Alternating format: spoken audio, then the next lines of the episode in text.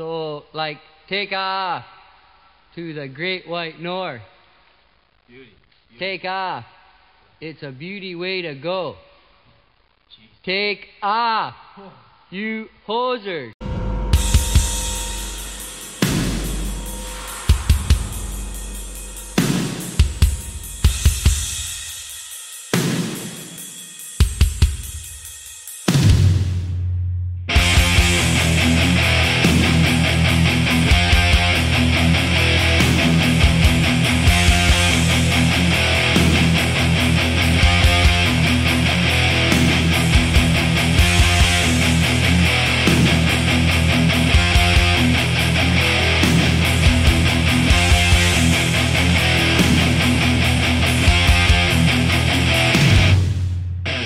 Guys? It's episode 71 of your favorite hockey podcast. And your favorite hockey podcast's favorite hockey podcast. It's Hosers. Uh, with me is Chris Killingsworth, the usual host of the show, but I am here stepping in because he is inebriated I'm not inebriated. and driving right now. Okay, whoa, whoa, whoa. I'm not inebriated and driving. Let's slow the slow the roll there, buddy. I've been driving Uh, like uh, one of those kids' uh, Jeeps. What? yeah, I'm driving one of those all the way home from work back to Barrie. Yeah. One of those kids' Jeeps. Yeah. My niece has one of those, and those things can really fly, man. I'll tell you that much. Man, that was like Um, the gift for everyone. Uh, Yeah, like, everyone ha- wanted one. I had one. You spoiled. kid. Yeah, I can't remember what vehicle it was like replicating. I believe it was like a Jeep. And I used to strap my little brother Cameron in a wagon behind me, and we did like a little bit of a convoy type scenario. Um, and that that shit worked fairly well. I think like also when you're a kid, like you're so like heavily influenced by like movies and stuff that you saw as a kid. So I like definitely thought that the vehicle I was driving was like the You know what I'm saying? So Yeah. you know that's that's a factor. Um, with the new um, you know the Batman trailer coming out for all the comic book uh, nerds out there that also listen to the podcast. What's up? Um, fucking it- losers. no, dude. No, no, no, dude. Trust me. We can talk about Munich Bayern or whoever the fuck won that soccer game after. But uh, yeah, so my brother reminded me that when we were kids, I guess him and I used to like do like, you know, act out some of the scenes from the movie. So um, the Michael Keaton Batman, like the first one, I think it came out in like 88 or 89, the year I was born. There's this scene where the Joker says, think about your future and then he shoots the guy and i guess cameron and i like re reenacted that as kids and one time i fully tipped him out of the wagon like onto the ground and my parents were mad so uh, don't know how we got here but um, we're here baby this is just to prove to you guys that i'm not inebriated i am of sound body and mind Say the alphabet backwards right now. back. Z um I don't Why think that that's like a you- functional way to tell if someone's drunk because like I can't do that sober. So like you know what I mean? So it always works. Yeah, I don't know. Did you see any of these these new DC comic trailers or no, No. or you give a shit about that stuff? No. Like I'm not even a little bit? No, I I don't really care.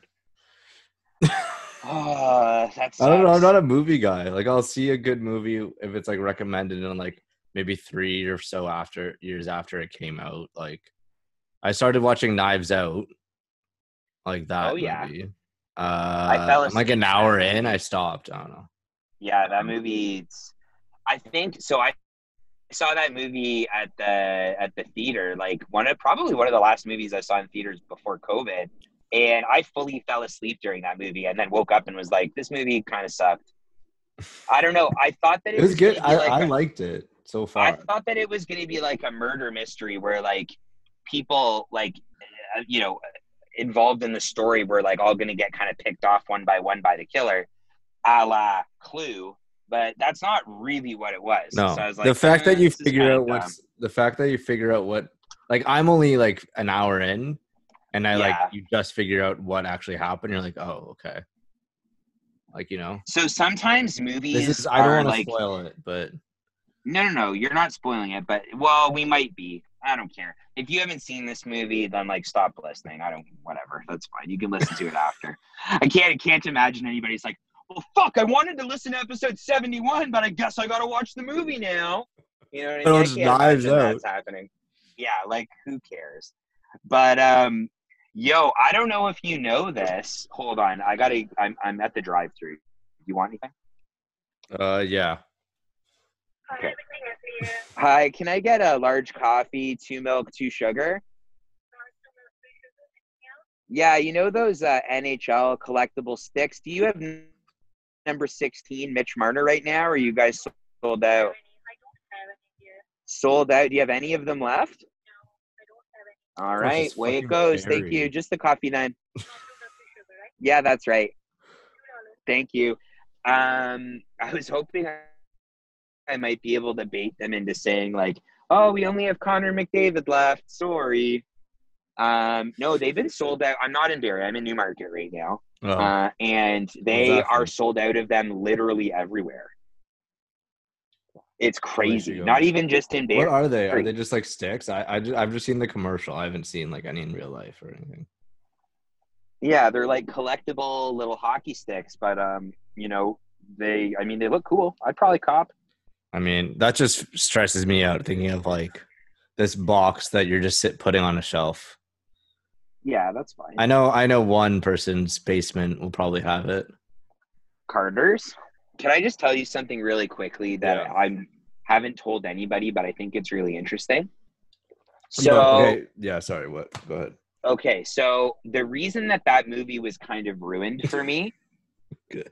Knives Out, and like a bunch of other movies too, is that any movies or TV shows that have um, like Apple devices in them, like iPhones, iPads, Macs, whatever, there's this arrangement that Apple has with these movie studios where bad guys can't be portrayed as using Apple devices. Are you serious? yeah. Is this a known thing? I don't I mean I don't know how known it is, but like it's pretty common knowledge in my circle, I guess you could say. And it ruins so many movies for me because yeah, if the if if you see people and they're using Apple devices and it's like obvious that they're like using iMessage or whatever, chances are they're like the good guy. But if they're using like, you know, like an unmarked phone or like it doesn't, it's like very obviously not an iPhone, they're usually the bad guy in the movie. Oh yeah, literally. This is from CNBC.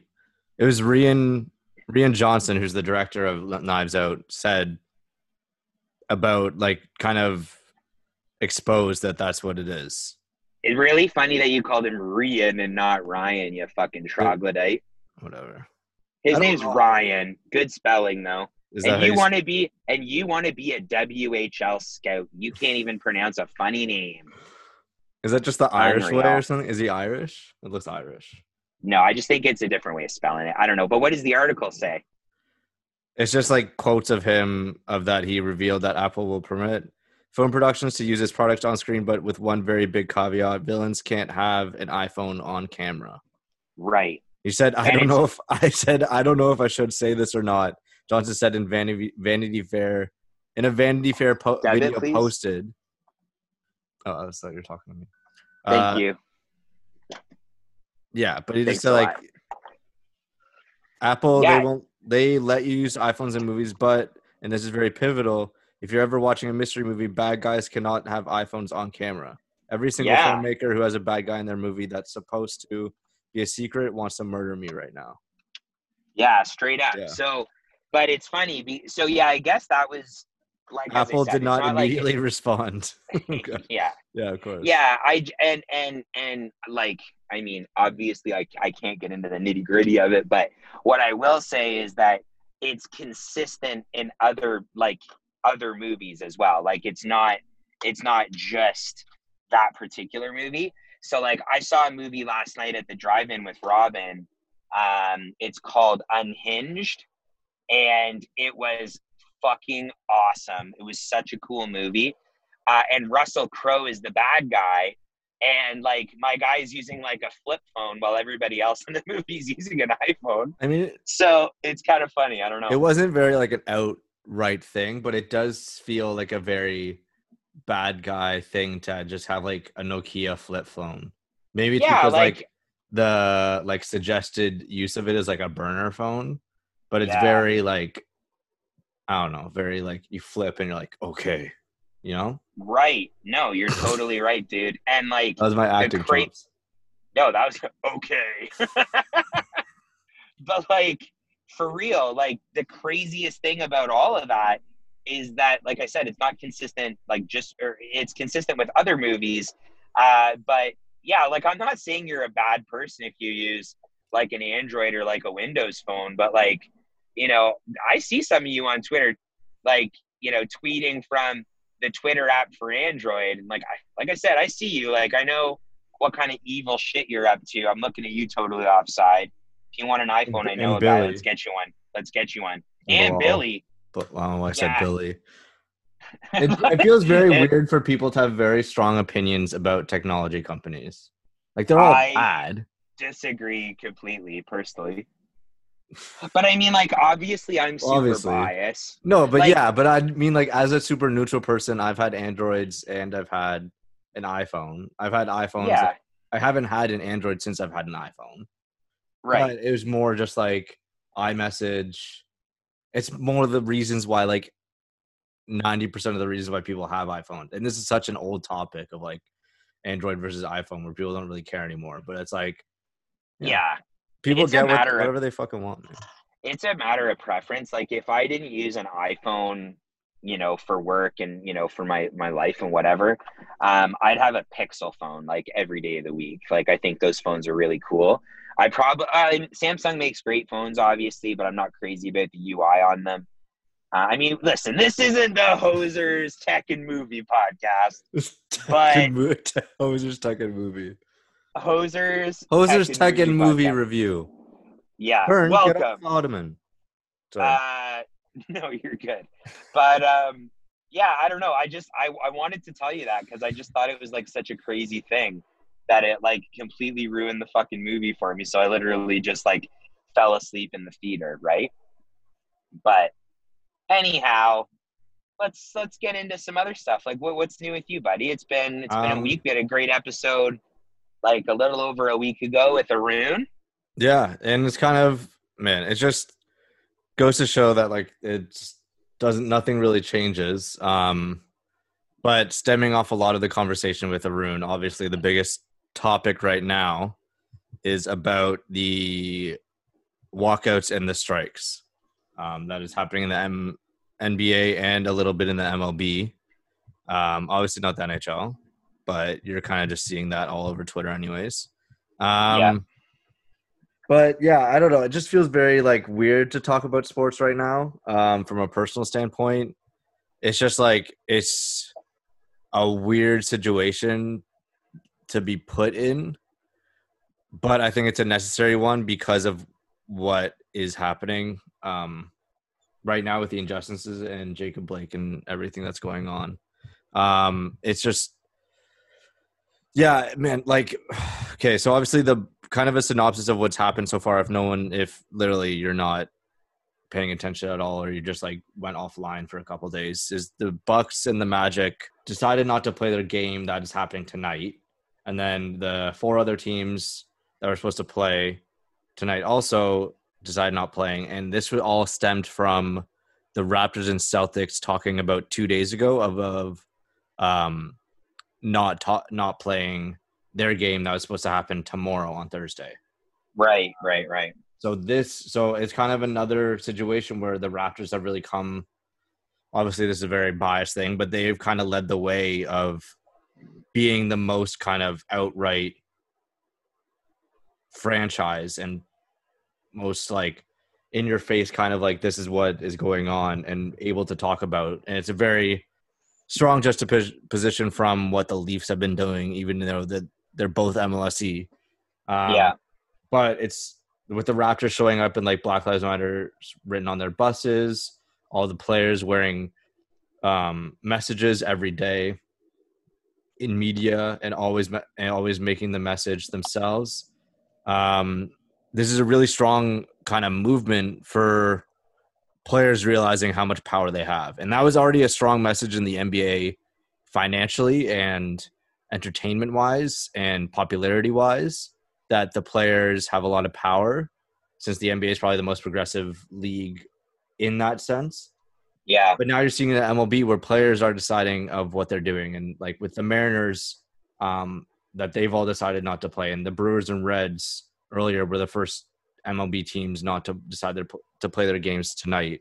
Um, the Jays and Red Sox are still playing, so of course, but just like how it's kind of saying that this is a player led, and that's why I think it's hard to really state get mad at the NHL for this and get mad at the league and the teams for it, even though they definitely don't do anything good, but it's a player led situation.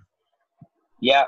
So yeah, with- I yeah, I, I think you know you've obviously hit on it, and and regardless of of where you're at on it, um, you know, these these these conversations need to happen, right? Um, and I mean, I think what's what's really significant about it is you know you have these professional athletes who you know in in in the I, I don't know what the what the hockey equivalent of it would be, but you, know, you have all these these fans saying you know shut up and dribble to basketball players, well, and sorry, you know you're starting to see you know them really understanding that like the power is in their hands. Like they don't want to play. And and, and i don't sorry that's that's not how i meant it. If they choose not to play in, in essence don't want to play given how, how they're feeling and, and everything that's going on in the us right now and across the world um, they won't right? There's there's bigger issues at hand and they're using their platform um, to highlight and uh, and and to make sure that you you see it you hear it you understand it you begin having the conversation with your loved ones or or you know with your municipality or you know your community leaders and and make sure that that you're driving change that way. Because everything else they've done to this point hasn't always worked. The league can't always be trusted to go about it the right way uh, and i'm speaking very plainly not specific to the nhl but mlb mls you know uh, nba you know, all of them, right? So I don't know. And then, like, what what did you think about this Logan Couture thing that happened this well, morning? yeah, I was gonna tie it in with what I was gonna say next is about like because it's such a player led thing. Like we shouldn't ex- we should expect more from NHL players, but the reality is that with pretty much ninety seven percent of them being white or whatever the amount is, is pretty sure it's- Right. it's pretty much ninety nine. Um, Yeah. and the and all of them come coming from pretty wealthy backgrounds. Just the natural way that hockey is in of how to play it and everything. And Yeah. from the privilege that comes with being able to play hockey and continue continue playing hockey at a higher level. I think Yeah. it's just hard to s- to for them to kind of start that movement. They're, Yeah, well- like they and and with hockey being such a team first and and league first mentality, it's just really Right. hard to rationalize of like, oh, these players should be doing this. Like it's just trying to be realistic. And I know that it just sucks because it's just the reality of it, and it sucks that to think of it like this. But hockey is pretty much that sport now. Like it's like it's. I think our a friend of the show from Tape to Tape. What's his actual name? oh Matt? yeah, Matt. Matt. Uh, Matty, he he put it he put it really well in a tweet earlier tonight. Of uh, let me just see if I can find it now. Um, but it's basically oh god, um, Listen, while you're looking that up, I wanted to just share quickly that it just felt very tone deaf to me, right? Where like? Well, so you know, and, and I like really battled with it and like wanting to make sure that how I felt about it was articulated in a way that made sense and and and was still very true to like my understanding and my own learning uh, of things that are going on because like I said, I grew up in a small town. I'm you know, a white straight man. I'm still trying to understand my privilege and what I need to do to amplify the voices of people around me who who need my support and need our collective support, right? I'm still learning and I'm still trying to figure that out. And you know, I think, you know, having the conversation and, and trying to have an understanding, I think people are doing what they can, um, you know, to, to continue that dialogue, right? But like, I, you know, read the the Couture tweet this morning and was thinking like, at first I was like, wow, like that's awful that you know you got punched in the face in Toronto. Like I don't know, that just I'm not saying that it didn't happen, but it, it, I don't know. It just seems weird that he'd be out at like some restaurant talking about politics and some guy would come and drop him. You know what I mean? I just seems well, weird yeah, to me. it's it's either I feel like it's either two situations. Like the tweet definitely isn't just how it went. It's either he was saying way more like racist shit, and then he got punched, or he didn't. get, he didn't get punched at all. Sure. He was just talking about Republican stuff. Well, like, and, and you know what? Right. And and you know what? The fact of the matter is like we probably won't ever really know un- unless he decides to provide a little bit of context on that. But what he said about like, you know, and, and follow up tweets insinuating like, you know what, like what kind of world do we live in where people can't vote the way that they want to vote? I think is the message that he was trying to share. I, I don't I don't even really know right but like i at the at you know take take trump and and and and the, the you know what's what's going on in the us right now out of the message and i know that that's literally impossible because that is like the impetus of what the message is but the notion that people should be able to choose and vote for who they want and whatever whatever whatever. I totally get that and that part i agree with. However to tweet that right now when we just had this shooting happen that has absolutely rocked the US, North America, the entire world, knowing the type of person that you're that you're in a sense defending in that moment being Trump, like it just seems incredibly tone deaf. It's so fucking stupid. Right, well, where and, and like I'm not defending the guy, obviously, but I think that there's a part of this where like white guys, and in this case, a white man of privilege who you know has has you know worked hard to get to the NHL, and you know I'll give him all the credit that way where it's due. Where it's like I think that they want to share something, but they just have no idea how to go about it, and it's like they haven't consulted any friends or family into how to put this out onto the internet and into the public. And I'm not saying that, like, you know, listen, Twitter would not really be the thing that we know it to be if we had to, you know, make sure our our our, our friends and family proofread every tweet that we ever put out onto the internet. But for him to kind of, for the most part, come out of nowhere. And he had you know this statement around black lives matter and all these things not that long ago. And then to post something like that it just it didn't feel authentic. It didn't feel genuine. It felt like let me shine the spotlight off of you know black lives matter and, and a lot of those things that are going on in the us right now and shining it back on him and being like well you know that's going on but look at what also is going on for me. And you can have both of those things but we're not talking about logan couture's life right now. You know what i mean? Yeah. like you can feel that way. And and you know what? Like all of us collectively as as a as a as a community and a society we're going to continue to push that conversation forward for everybody. But we're not talking about everybody right now and that's where i think it just is completely tone deaf. And it's like why are you shining the spotlight on on you understand why it's being shone on, on this particular thing but then it's like you grab the light right out of the person's hands and are like hey look at what happened to me. And and i just i wasn't crazy about the way that that was handled. Does that make sense? Yeah, like it's just it's he was it's just a very dumb thing to say. Like my initial reaction was like, "Oh, great, like another hockey like really dumb like Brandon Prust uh 2.0 kind of thing."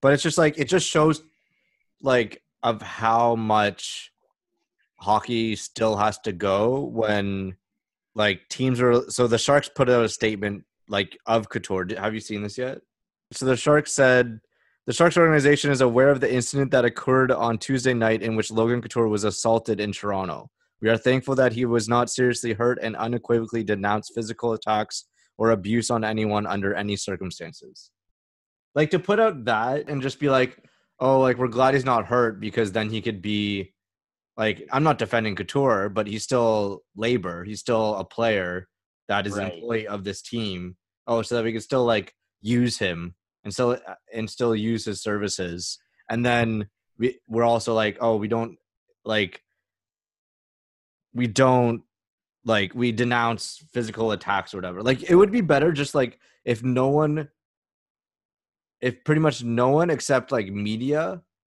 or even like not even the top media like even paid attention to it just like Yeah, but let it let it go in that yeah. discourse of like the prust the weird things of like no actual team has to recognize that that happened like Yeah, and the I- I thing the thing yeah. is like even tonight with the NBA and everything going on, Evander Kane tweeted out support of the NBA players and Couture tweeted a half-ass apology and the Sharks social media retweeted Couture's apology and haven't done Kane. right. So with considering of everything that's going on, they should just be able to read the room and know of what footsteps to follow and everything. Well, and I think like the other the other side of it is like fair fair enough, right? Like he he apologizes.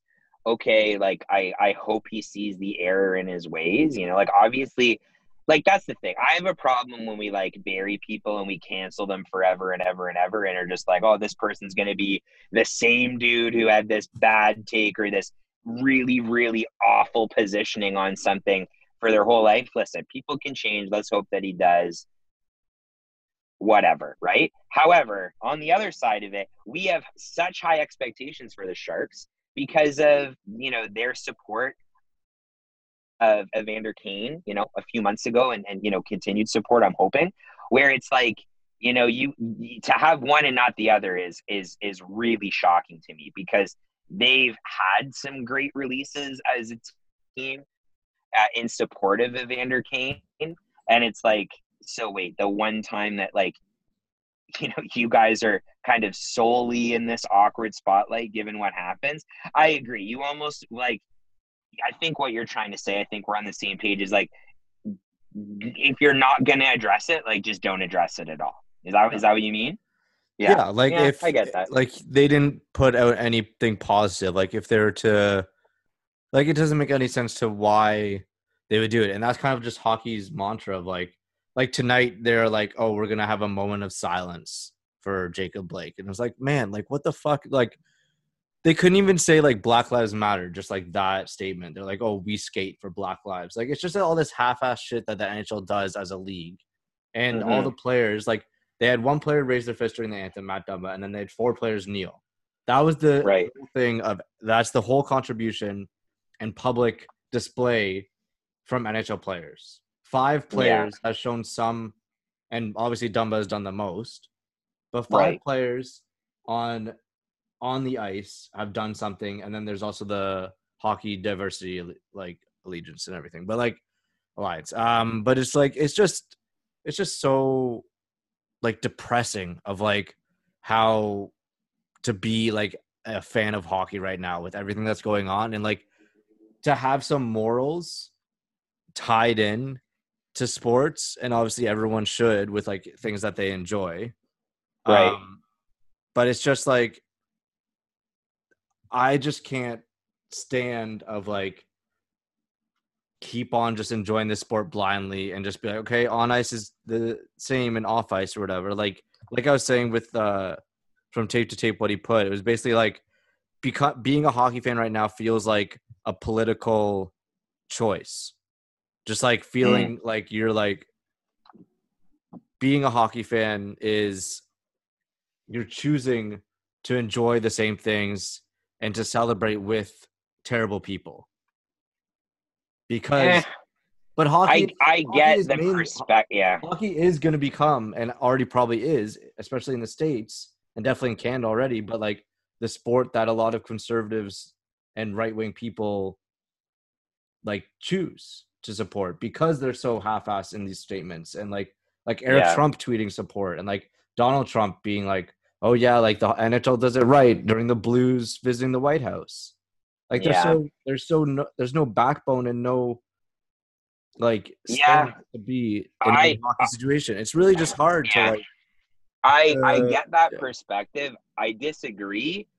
I don't I don't think that those two things have to be mutually exclusive. Although I get that the perception of people and and I and I completely understand where they're coming from is that you know this equals that and I and I don't think that's necessarily true. In, in that sense like I don't know man, it's such a delicate thing to talk about and like I I I, I enjoy the conversation. I think it's important conversation to have. But like I also have absolutely no time for people that are like, well, if you like hockey, you're supporting like a racist league. And it's like, man, I get that there are some people who have made some poor decisions and will continue to make poor decisions. But like, I don't need that to be a reflection of my fandom or why I enjoy the sport. You know Yeah. what I mean? I, Like, is that is that fair to say? yeah, like I'm. It's just right at the forefront right now, so it feels kind of gross.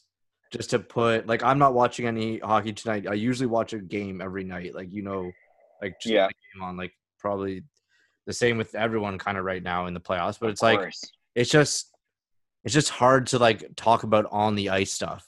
And I mentioned it in a tweet earlier tonight where it's like all these sports media people, and I've mentioned on the podcast too with Arun, where it just feels gross to like just keep it on the field or on the ice, like to Yeah. just keep it in this like oh like that whatever. And I know we're gonna talk about the cap Kapanen trade, like and stuff like that, and like talk about some second round stuff, but it just feels like it should all just be coded in this like dusting of like we don't feel great right now talking about it.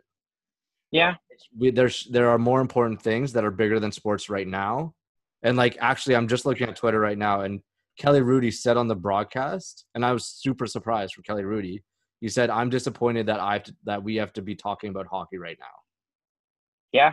and yeah, actually, it's like that's coming from like some guy like him, and I'm not whatever. I'm not saying that, but like it's just like I think yeah, I think sometimes we're I- taken back by people that we perceive to be like part of hockey's old guard. So it's like when they say something really intentional and, and with a lot of purpose behind it, sometimes we're caught off guard. And that's yeah, that's not a dig at Kelly Hrudey. It's just like, you know, It's It's- hockey. It's what we already talked about. It's hockey's normal, like normal. Like Don Cherry was the face of hockey for a while. Like that dude. right.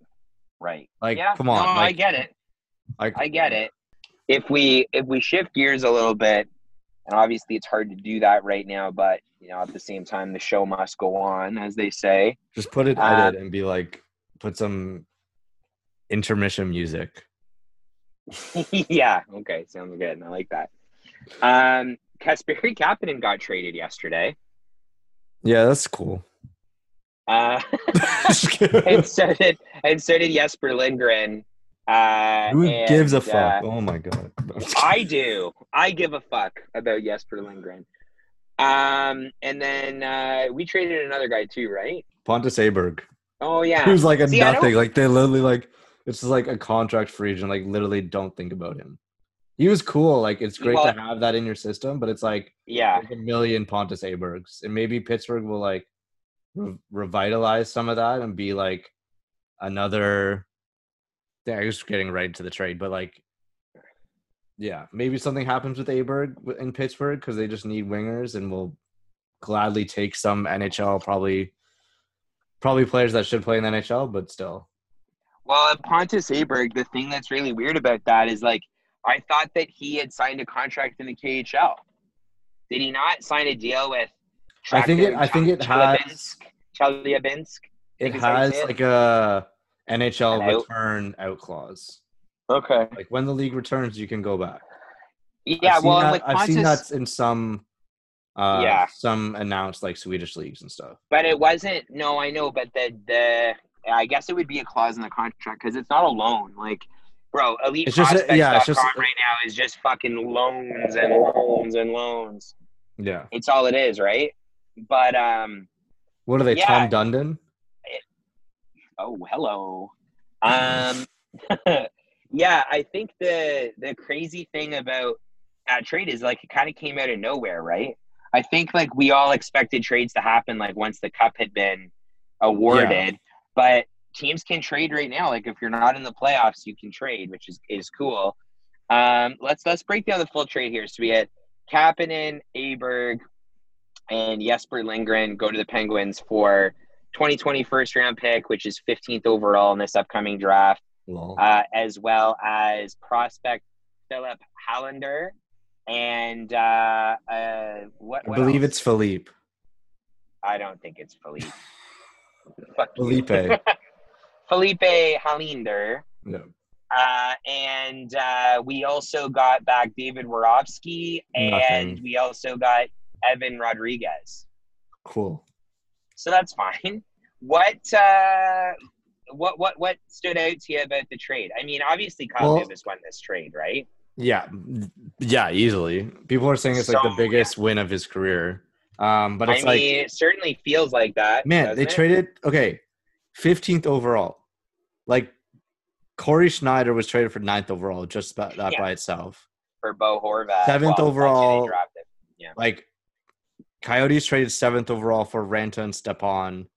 Yeah, And that was DeAngelo in the seventh overall, and someone else. Was that I it? can't remember who it It was was. that that draft day trade? But it's like well, man, there was like, the Derek Stepan trade with the Rangers that the Rangers drafted Elias Andersson, but you're talking Yeah. about a different trade. No, that was that trade. Oh, you are talking about that trade. Yeah, that was the seventh So overall. that seventh right, yeah. overall. Like Right. top fifteen picks get a lot. Like I think the fifteenth was the main part of the Dougie Hamilton trade Right. from Calgary to Boston, or Yep. way from to Calgary from Boston. Yeah, and they drafted Zach Senyshyn instead of fucking Matt Barzal. Matt Barzal, Yep. Kyle Connor, fucking Thomas yeah. Chabot, Oh my god, Um, gross. but yeah, they uh, yeah, like that's a crazy high pick to trade for Kapanen, and then you also gave up a top three prospect in your system. That's a Swedish I, center. I mean, that's not saying much because, like, I love the prospect, but I mean, Pittsburgh's. excuse me, well, I'm coughing just thinking about it. Their prospect is like their prospect cupboard is is pretty bare. But still, it's So- still like it would still probably be considered like a top hundred prospect in the league. Uh, probably not. Maybe. Whatever. I mean, I Just I out like, like close. yeah, like play like close. depends on the Close. depends on the person that's listing it, obviously. But um, right. Yeah, I mean, But, I I, mean, it's like just the kid, so- but I don't. You know what he like? Let's let's break it down a little bit here. Like, so for for Toronto, obviously the value in the 15th overall pick is fucking humongous, dude. Um, I, as always, am like super invested in the draft, obviously, but you know, for them to now have that, um, and I mean, you know, I'm not obviously not the first person to say it, but like the likelihood that they pick there is probably pretty slim. Like I think he'll probably trade back as he is is one to do before or several times now. yeah. Um, but you know, there's going to be some good players in that top 60 of this draft, right? Well, unless there's So- like unless there's a, I mean, he'll probably move back. But unless there's like a sizable name, like I've seen like prospect people of other teams like hating that the Leafs might take Anton Lundell.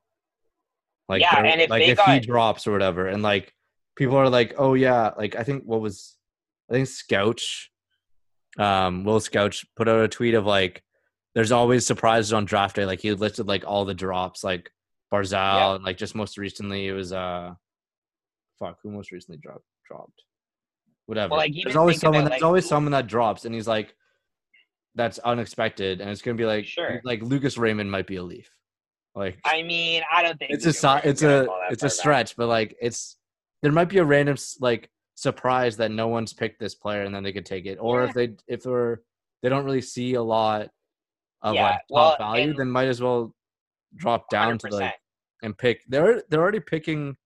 I think the most um out of any other team. They have 11 picks now or 12 picks now in the draft. Yeah, they have a lot Or of 11 picks now. towards the end of the draft, which is great. But They've yeah. got, I think, a bunch of fourth, fifth, sixth, and seventh round picks. But um, yeah, and I mean, listen, if they got uh, buddy, you're getting me going on the prospects, buddy.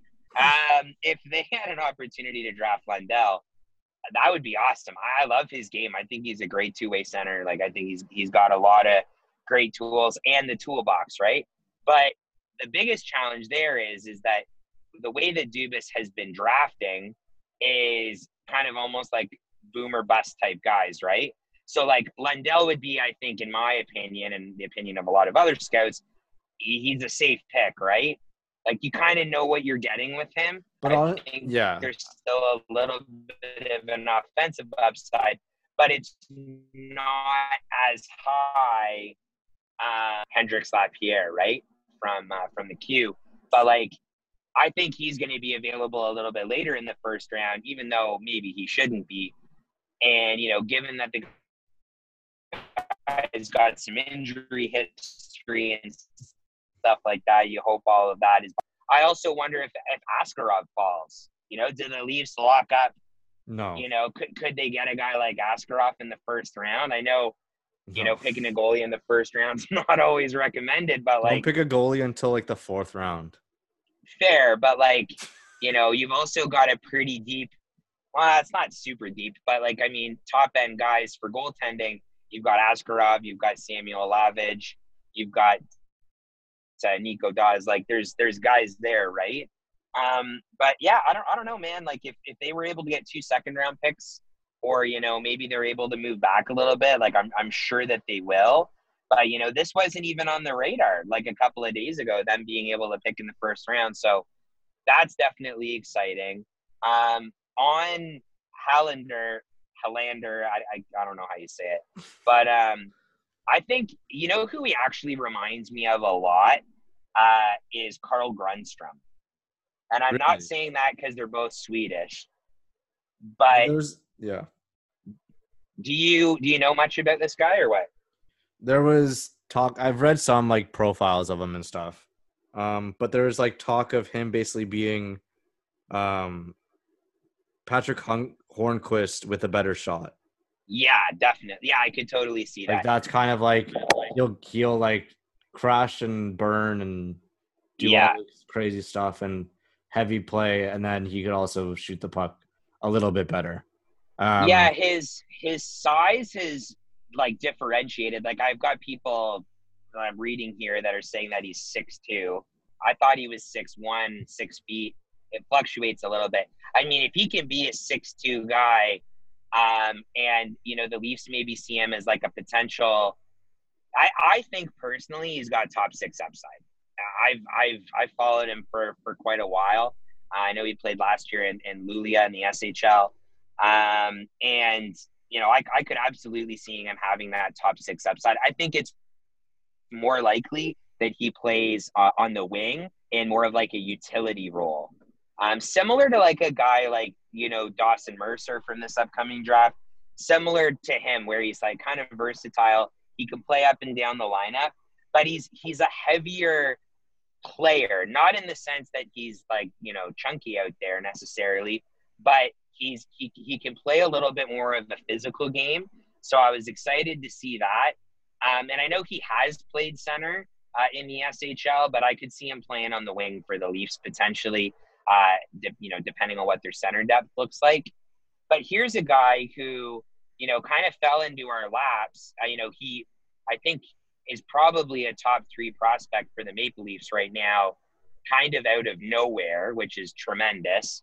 Uh, and I could see him playing for the Marlies next year. And the Marlies are, they were awful this year. And the Leafs just haven't had the depth that they've had on the Marlies over the last, you know, four or five years. So, um, you know, that'll be exciting there. It is sad to see Jesper Lindgren go. Um, I know a lot of people are like, oh, he's a throw in. like, who cares? Um, he's a prospect that I've, I've really enjoyed. He's, he's a Swedish guy, but he played uh, in the uh, SM Liiga for a few years and then before he came over to North America. And since he's been in North America, he he just hasn't found his game. He's he's not even a little bit of the player that he was playing in Liiga, where he had a bit of offensive upside. He was playing on the power play, top four role in Finland, and then he comes here and he wasn't always he was scratched for for a few games this season, and he didn't really look like himself adjusting to the ice. Um, I think that he's going to start in Wilkes-Barre next year for for the Penguins. Um, but I don't know. I think if he can figure out his game, you know, you could see him playing on the the power play, maybe the second unit for Wilkes-Barre next year. Um, but it's also one of those scenarios where it's like time is kind of running out on this kid.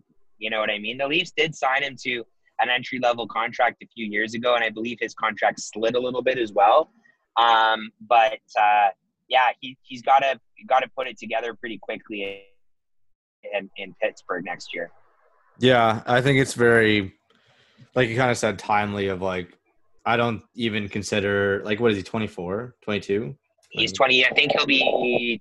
He's 23. No, yeah, 23 that's right rough. now. Yeah. That's like yeah, that's well, rough. he just hasn't. He's kind of one of these guys where like the Leafs would draft these guys that had offensive upside, like a Jesper Lindgren, like uh like an Eemeli Räsänen even. Like think about how he played on that that Fronts blue line all those years ago. And sometimes they go back to Europe and it just doesn't really make sense for their Fern. for their development curve where like do you remember when uh when Räsänen was you know he he like barely was- playing in Liiga. well, yeah, but then he went to yeah, he went to Jokerit and like okay, fair enough, like play you know back home in Finland and the KHL, whatever. But like he was like a seventh or eighth defenseman, and now I don't know where. I think he's playing back in the in the Liiga this upcoming season, but he was playing in the the tier two league in Finland, and it just like it was like all over the place. And this is a guy who you know when he was playing in the OHL for Kingston, it was like this guy looked like he was a can't miss type prospect for the Leafs. And now it's like it didn't really work out. Where like I almost wish that a team, and I believe he did get drafted in the CHL import draft, that Lindgren came over because his game would would probably translate fairly well that way. And then you think of another guy that the Leafs drafted last year, Kalle Loponen, who played his rookie year in Sudbury this past year. He's going back to Finland, and it's like, boys, like I understand you want to go home, but like you got to get used to this North American ice at some point before going back to Finland. In this case, Yeah, I yeah, I just don't see he didn't have a lot of value, obviously in the Leaf system. So it's just I feel like it's not like anything to really think to dwell on about losing him, and for a package that kind of already we've already talked about the pick and the prospect, like it's kind of a no brainer to just throw in kind of this guy. Um, Yeah. and even though they're getting and we could touch on it more the last kind of two pieces and Borowski's like seriously he's a 30 year old AHL defenseman like he's more just to make the contracts like in the roster size work it's fine um so we don't need to dwell on that Yeah. But um Evan Rodrigues is interesting because he was always this like underrated kind of heavily favored analytics darling. Yeah, defensive Um, forward with yeah, good. really good good, depth uh, player for a while when metrics, he was when he was in Buffalo, um, and he he kind of dropped off this year for the Penguins, but I think it's you could see him kind of start with the Leafs, but I wouldn't be banking on a lot of it. They definitely won't qualify him. Um, Yeah, but Dubas was saying I don't well, know, man. They might. Well, they might not. Is, is they won't they won't they won't that qualify him because it's he's already making two million. Two So they'll have to give yeah, him more than that. right. Like it's with it's the same thing kind of with CC. But maybe Um, they don't qualify him and they sign him for less, like you That's- know, that was the thing, that- something. Yeah, Yeah, but I can see um, that. And like and yeah, and or maybe they sign a longer deal where it's more it's lower. But uh More lucrative. Yeah, Yeah. and and maybe that works out. But Evan Rodrigues, if I'm not mistaken, like I believe he played uh, with Jack Eichel at BU, right? Like that. Well, was yeah, that's why he signed with- He went to Buffalo. yeah, he was he was Jack Eichel's roommate. Yeah. So um obviously That's he's first. older. Like I think he's 27 or something now. Oh, don't- yeah, Um, probably now. But yeah, I mean, I could see him slotting in, maybe even just- on that right wing, you know, or center. Like I, I don't think they're bringing Freddie back, buddy. I, I think the uh, Frederick the Goat experiment is over, in my opinion. Yeah, so maybe have have him as a like a 13th forward kind of thing, and that'd be fine. Fourth line, fourth line center, maybe if Spezza doesn't come back. Oh no, Yeah. that's Joe Thornton's spot. Never mind. That's Joe Sorry, Thornton's, yeah. I forgot. We have a Joe. Thornton, Spezza, and Rodrigues line. oh my god. Um, no, but I think it was obviously like a crazy win of a trade, and we haven't really talked about it when we talked about the pick, but of their idea of even not even picking it or even trading back in the draft, but just trading it for a player, using Right. value. And Dubas said like it's pretty much 50-50 that they'll even take a player there. Um, Right. as we said earlier yesterday. Um, Yeah.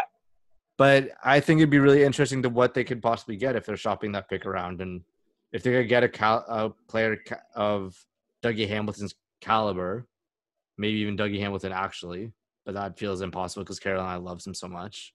Yeah. Um, man, but like I don't see a lot of value out there that's available. Like you could talk about Jonas Brodin, and you could talk about Yeah. um, you could talk about Dumba, even though his underlying numbers are terrible. Um, yeah. I don't. I don't. I don't know. you could talk I- about I- like we're just talking more I- wild players, yeah. but even Jared Spurgeon, I love that, but that contract might get big because he's already thirty. But he's basically like a right-handed Muzzin. That's better. Um, Right. Like it's just like it's yeah, I don't know. And and seeing I guess they're they'll see what that if there's a trade out there, but considering what Dubas was able to get for Kapanen, then Yeah. maybe see Oh on, God. on draft day what they could get for that 15th pick. Hundred Um, percent. Well, turn and, into and- like a a Kapanen for Colton Parayko trade pretty much. ooh spicy. No. Yeah, I don't know, man. It'll be interesting to see kind of how that shakes out in the next little bit here, right? I also think it'll be interesting to get a feel for, um, uh, what was I going to say? Oh, like the other moves that could still get made, right? Like there is an article um, this morning. Uh, I don't know if it was an article this morning or maybe it was just uh, taken and people were running with it from Mirtle that was talking about uh, Freddie Andersen getting traded or Johnsson getting traded, Kerfoot getting traded, some other moves. And I know you and I have talked about it before, and I don't know if the three of us talked about it on the pod before yet, but like, do you think that Freddie Andersen's getting traded? Because it's starting to feel like he's getting Oh, traded. yeah. I I I don't know. There's just a year left on his deal. That's the thing. Like, what are you getting for a year of Freddie Andersen? I think, I think, correct me if I'm wrong, but I thought that I had read that And who the fuck gonna is going to be be- playing in net then? Well, yeah, but dude, like I said before, like There's I, a lot I of- really, yeah. I really think that you know, in you know, the goaltending free agency market, it looks pretty good, man. Like I, I don't know if they're necessarily going to lock up like a Lehner or a Holtby long term or anything like that. I think they still got to give Jack Campbell another look. I, I'm a big fan of Jack Campbell. Me Um, too. I, I think I he's was capable of playing like 40 solid games next year. yeah, if, if they need him to. And if they could get like an AB tandem going where, you know, not quite like a Reimer or Bernier type scenario, but like, you know, goaltending for this team, they don't have the luxury of spending, you know, five mil plus on a goaltender for the Maple Leafs. It's not going to fucking happen. Like, it's very feel- clear to me that, you know, as time goes on, that they're going to have to rely on a on a reasonably, and I say that in air quotes, priced tandem. Like I think that that's how they're they're going to be if they're going to pay their top end as much as they have. It's just a huge. I feel like it's a very big risk of where they're at. Um, Yeah, like to kind of trade their goaltender away and then hope that their backup can shoulder a bigger load, and then they go into a free agent that's not familiar with their system. right. It's a pretty big risk for a team that every year is trying to go for it and has not won anything yet. Yeah, like if I they agree. go if they go for a bigger trade and try to get say one of Columbus's goaltenders, and they Yeah. they trade like a pretty sizable package that they could say, oh, they overpaid for Merzlikins or whatever, but Yeah, then they go into this season with Merzlikins and Campbell, and then he lights it up. It's like, okay, it was kind of worth it no matter what. Like, it could go the other way, of course, but like, it's just maybe- hard with this team. Yeah. It's it's hard to like kind of say like of what like kind of going into that mentality, and especially for even a player too. Like if you're like Tavares or whatever, and it's like okay, we just traded our like starter away. Like I thought we were trying to win, and and like I know it's not like Dubas can be like oh, but like this player is actually better. Like Freddie wasn't that good underlying, but like whatever. Um, Yeah. but like it's it's hard, and de- it all depends in context of what they get for them, and if they're able to get more of that for them. But it's also like goaltending. It's not like a player like a defenseman or a forward where you kind of know what's coming. Like goaltending, Right. you, could, you could take a pretty big risk, like Carolina has with Mrazek and Reimer, or like Columbus has, like letting Bob Bobrovsky walk. Like people thought that was crazy, and then look at that, they now have the best tandem in the league because they trusted their two goalies. Or like uh I don't know the num the like number of goalies that have just came out come out of nowhere, like Antti Raanta or something. Like it's just um goal goalies are weird and that's kind of the thing that's been known for a while um of just like of how to kind of trust their statistics and trust their actual abilities um but yeah it's it's a sizable risk but if it's a risk that pays out then why not make it Right. like what even okay, Yeah. sorry i know we're going on it but what even team would trade for andersen Can I just quickly first apologize that you know you guys are going to get some ambiance right now uh, from it being like me driving home in the rain, um, which is like how my soul feels talking about trading Maple Leafs that I've fallen in love with over the years and the absolute dread of trading them. Um, listen, it's not that I'm not high on Andersen. I like Andersen. I just don't think it makes sense to a guy who you're not going to be able to afford to re-sign for what we think he will get in the future. They got to find a way to kind of make that work, right? So Yeah. from that perspective, um, I don't know. I think that they're maybe they're they're trading him to clear out some cap space, which evidently they're going to need to do as a flat cap, anyways. So I don't know. Is there a possibility you could trade him for you know a goaltending prospect that might not be fully ready yet, but you know could could be like there? a Sorokin are you talking about Sorokin no, not Sorokin. I don't think they're trading Sorokin. And in my Who's head, that, I'm thinking uh, like maybe they trade uh, McK- for Mackenzie Blackwood in uh, New Jersey, but that's not going to are you happen. talking about That's not going to happen. That's like me on my like AHF boards bullshit. That's not going to happen. But even like uh, I'm trying to think of like some up and coming goaltending prospects. Like I don't know. You think they might be able to pry away like a Thatcher Demko or something? oh if they're shit. able to if they're able Sorry. to lock up Markstrom, uh, which we expect that you know Canucks are going to be able to re-sign him. What do you do with Thatcher Demko? Because he, I think he's just about ready for prime time. No, That would be really interesting. Also, I just looked this up because I was really curious. Honestly, they might trade him to Ottawa or Arizona. I could. Yeah, but they've got Because look at it, look at his contract. They already paid his bonus. right. It's his only bonus- like one million or something in His base salary. salary is a million, yeah, for next year. Right. Like that's just a million bucks for actual. They already paid because it was on July first. They already Mhm. paid that bonus. Mhm. So that's all done. So it's just a million paying left, and that's pretty good goalie for a million bucks. So if Air, if Arizona want a cheap goalie, and to kind of like, I know they have two goalie like Kuemper and Raanta are a very good tandem, but when they're healthy, I don't think they're going Right. acquiring a goalie like that. But Ottawa to like to go with that, that's pretty. I don't know, or like, or a team like uh I'm trying to just think out my ass of a team that needs a goalie. Like uh But the problem is, is that there's lots of teams that need maybe not lots of teams, but there could be like a lot of goalie shuffling, right? Like Washington's got Samsonov, which is great. Um, so Holtby's going to go somewhere, right? Lehner, like if Lehner stays in Vegas, let's say for some reason or another, Then you've got Marc Andre Fleury on the trade block, I would imagine. No team is So- requiring Fleury. Come on. Well, not at this rate, Allan Walsh. Jeez. Maybe Fleury to the Leafs if the if Vegas retains. No, dude, that's not gonna fucking happen. There's, I- I'll eat my fucking sandal if that happens. I don't see that happening. I don't. See, what are they gonna? They're gonna, like, what's his sal? Isn't his his his cap at like half. seven million? They retain half and they take Uh, Andersen. That makes n- uh, me. I don't fucking know, man. I could see Air, Air, uh, Carolina maybe getting in on the uh, on the Andersen Mrazek, sweepstakes. I think honestly, I'm kind of thinking. I'm leaning towards. Like, imagine Air- literally, I was just, Andersen I was going just back to the, the team, team. and I just forgot. Fuck. Andersen going back to the team that originally drafted him before he went back into the draft a few years later. What if a team like uh literally I was just thinking of a team that was it was a good idea and I forget. Maybe we just send him back to Anaheim for Sam Steel. I think that would be a good trade.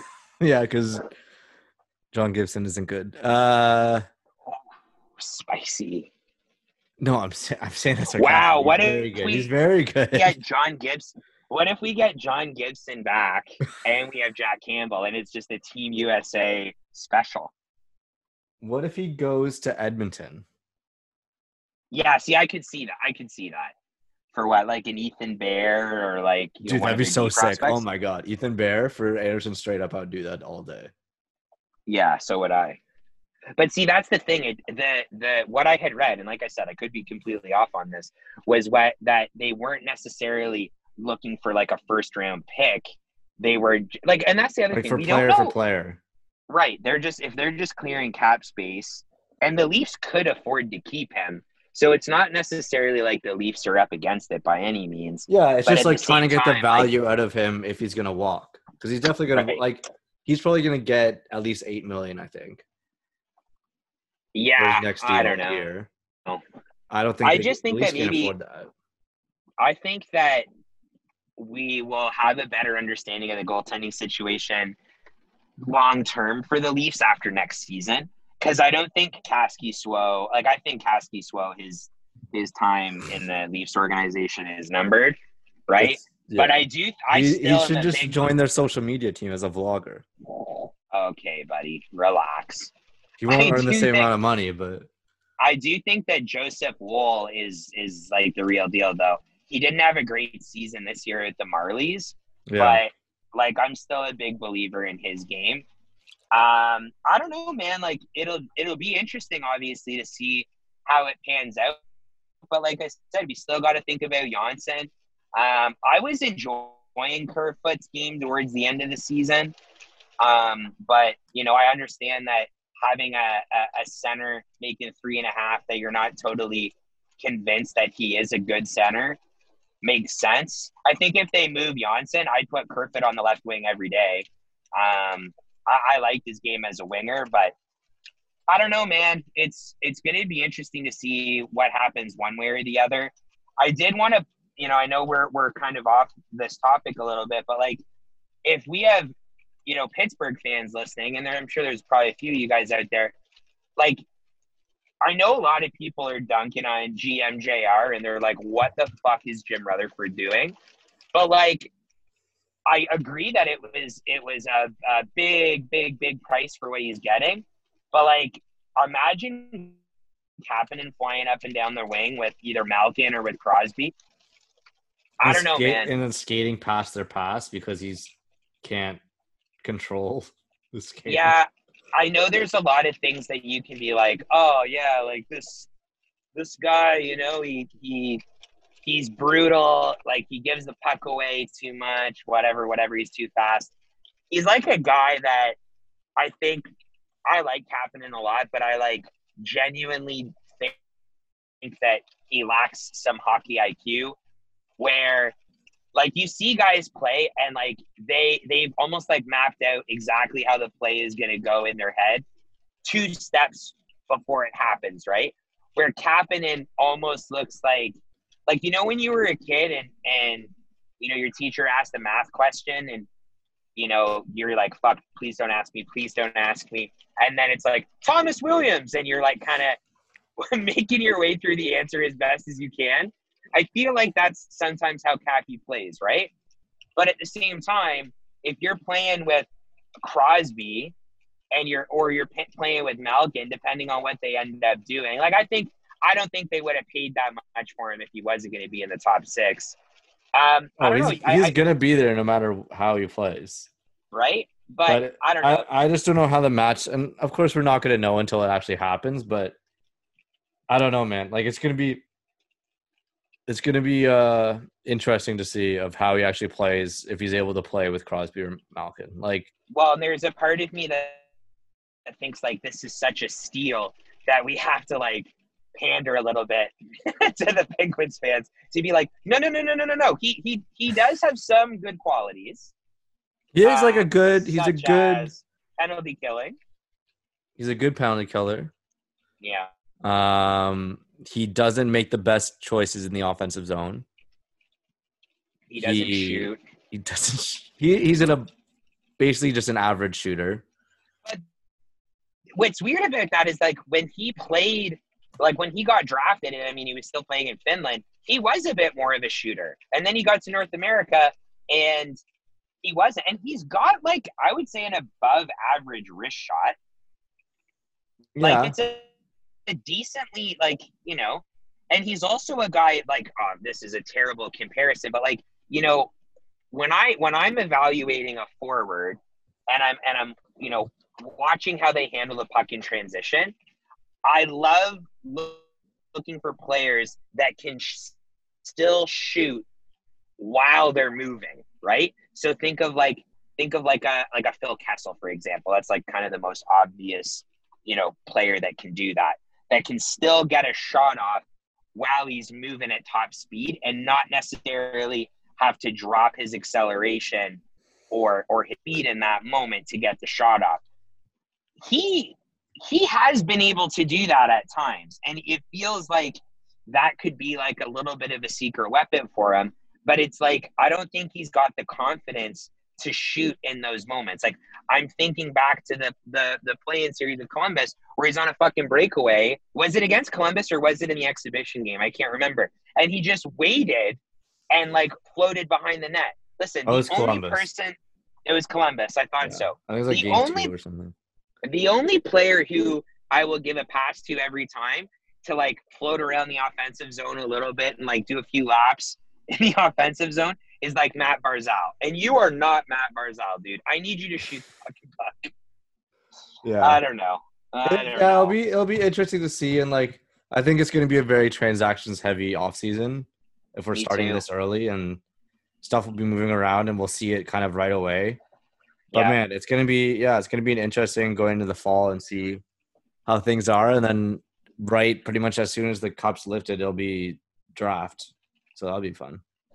I love it. Listen, before we wrap up, we're obviously into the second round of the playoffs. We were wrong about some teams. Can you believe it? No, actually, I was never wrong about teams. I've, You're been- like, I've I've never been wrong about hockey in my life. Never been wrong about it at all. Yeah, Yeah, no, that's fair. Like what? name a Uh, team that I was wrong about.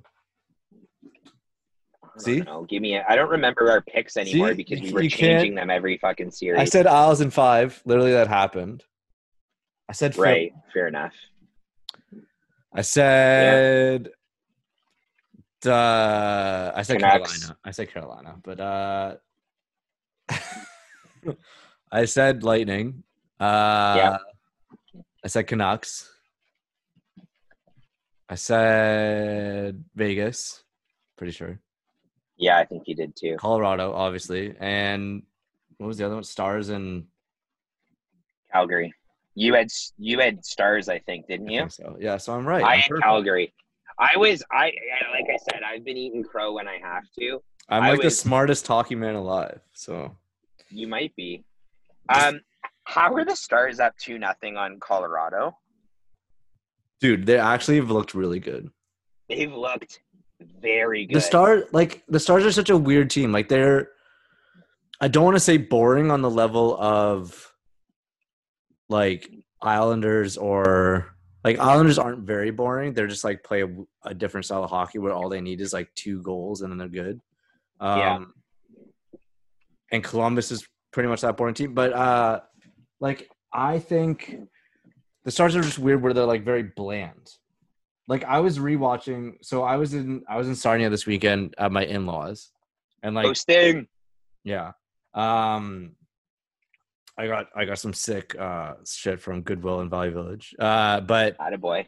um yeah, like I was rewatching the we basically had I was I put on the recap of I think it was game 2 I don't know. It was like I I put on the recap of one of the games that played like that like 10 minute whatever recap that the NHL does Oh, my fave. just- it just like auto played the whole rest like backwards chronologically through a bunch. So I was just sitting there like talking. I was watching them sort of, and I forget like what game it is, but against Calgary they put up like 50 shots in regulation. Yeah. Calgary. And I was like, what the fuck? Like, what are the Stars doing? Like, it's crazy. Like of how just shit just works for them, and it's like how they're just able to, like at times look like the worst team to ever exist, and then dominate the next minute. Where it's just like Well, for sure. like but they're getting it in like, their depth, right? well exactly. They're not getting it top wise they're getting it players like Roope Hintz Radek Faksa and uh and they're like Klingberg and then also Heiskanen on the blue line. But it's like man. Oh, and then- and another player you may have heard of, Denis Gurianov. yeah obviously him. But Well, you didn't say him, so can't be yeah it's just it's you're not getting it from your stars anymore. You're getting oh my god stars. But uh you're getting it from those Idiot. guys from those like role players of uh that they have and those like kind of underrated guys that are unknown quantities Yeah. Uh, I said it on I said it on Twitter last week. Uh, for all of the like 20 people that follow me since I uh, back on Twitter again, see how long this lasts. I do feel good about this this round of Twitter. I will say that. Um, but I think Denis Gurianov is a fucking superstar, man. Like I, I legit think that he he's the real deal. And I know it's taken him a while to get here. Like I know he got sent down to Texas uh, earlier in the season, and like there's times where he didn't look super motivated playing on Dallas. But um, yeah, man, I, I am a I am a Denis Gurianov super fan. You're Uh. I might even get You the 30, stand- 34 jersey. You stand No, I Gurianov. don't, dude. Don't you put those stupid uh stupid words in my mouth, buddy. But I am Denis gonna get Gurianov stan. there's Fan gonna be a cam, new Denis 34 jersey in the Killingsworth house. no, I'm not doing that. Dude, I have to try and I'm ripping off my but- Matthews jersey and putting Gurianov Leafs jersey. Wow, Dur- Gurianov Leafs jersey. Just get the nameplate replaced. Yeah. I have a fight strap. But um, yeah, okay. With obviously, duh. Um, when you look at the current situation with things here, really quickly before we end, uh, who do you got in each series? Let's let's hear it. uh, I'm feeling an Islanders win. Here, let's start with. Let's start with Lightning and Bruins. Let's go in order here. Lightning and Bruins. Who wins? Bruins. Okay, I'm gonna say Lightning. I'm gonna say, Um, uh, and then Islanders. Yeah, I got Islanders too, As buddy. it pains me, fuck man, it's Dude, it's cr- they've been so good, man. I hate it so much. Uh, and not good in the sense that like the games are always super exciting, but they're just suffocating the Flyers, man. yeah, Who do you don't got for Avalanche and Stars? I'm saying the Avs come back. Yeah, I think they might, I but think like I said, they make it interesting. and It goes seven. That would be and that's it's for me between that series and the Golden Knights and Canucks series. Those have been. I'm way more invested in the Western Conference right now. Oh but yeah, I'm gonna I'm gonna go Stars as well. Uh, or no, sorry, you said Colorado. I'm gonna go Stars. I know that I've picked against them twice. I am fully on the bandwagon. you're just too much of a stan.